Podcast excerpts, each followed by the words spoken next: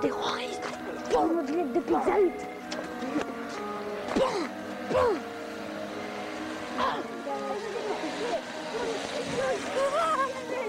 Ah, les gens pleurent Les gens souffrent Regardez Ça peut paraître bizarre d'entendre ça dans la bouche d'un gosse. Ça le sera encore plus quand vous connaîtrez son histoire. Ce que je peux vous dire, c'est que son prénom c'est Roman et qu'on s'est connu il y a plus de 20 ans à la Mauricière, à Port de Vincennes.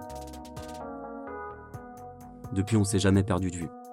Et le dimanche 14 novembre 2020, il est venu me rendre visite. La veille, il fêtait l'anniversaire de Jessica dans le 11e à Paris. Exactement comme il le faisait 5 ans auparavant, jour pour jour. C'était en 2015, un vendredi. Tout le monde s'en souvient.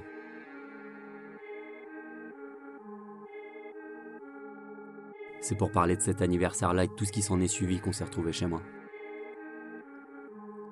Alors on s'est assis, face à face. Entre lui et moi, il y avait une bouteille d'eau, un petit verre de ginto, un cahier, un stylo, une confiance mutuelle. Un peu d'appréhension aussi, celle des premières fois, et un micro, prêté par un ami. On le savait pas encore, mais on partait pour plus de 4h30 d'enregistrement. C'est difficile d'incarner l'indicible, de porter la voix des silencieux, et d'ouvrir la boîte, qu'elle soit noire ou de Pandore.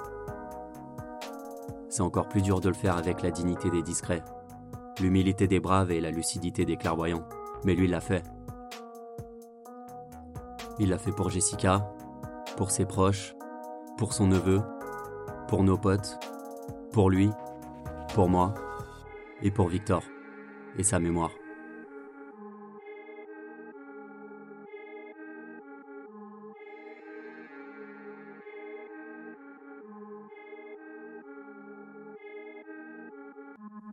Dans ce récit, vous verrez que Paris, c'est bien plus qu'une simple toile de fond.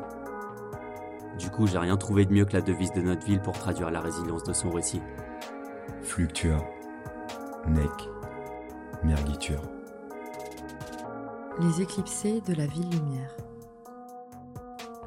Par. Racontez-leur. C'est tout nouveau pour moi, mais j'y ai mis tout mon temps libre, tout mon cœur et toute mon énergie. Alors j'espère que le message de Roman fera bien plus que simplement caresser vos tympans. Mesdames, messieurs, que votre écoute soit à l'image du bonhomme. Pudique, instructive et profondément bonne. À bientôt.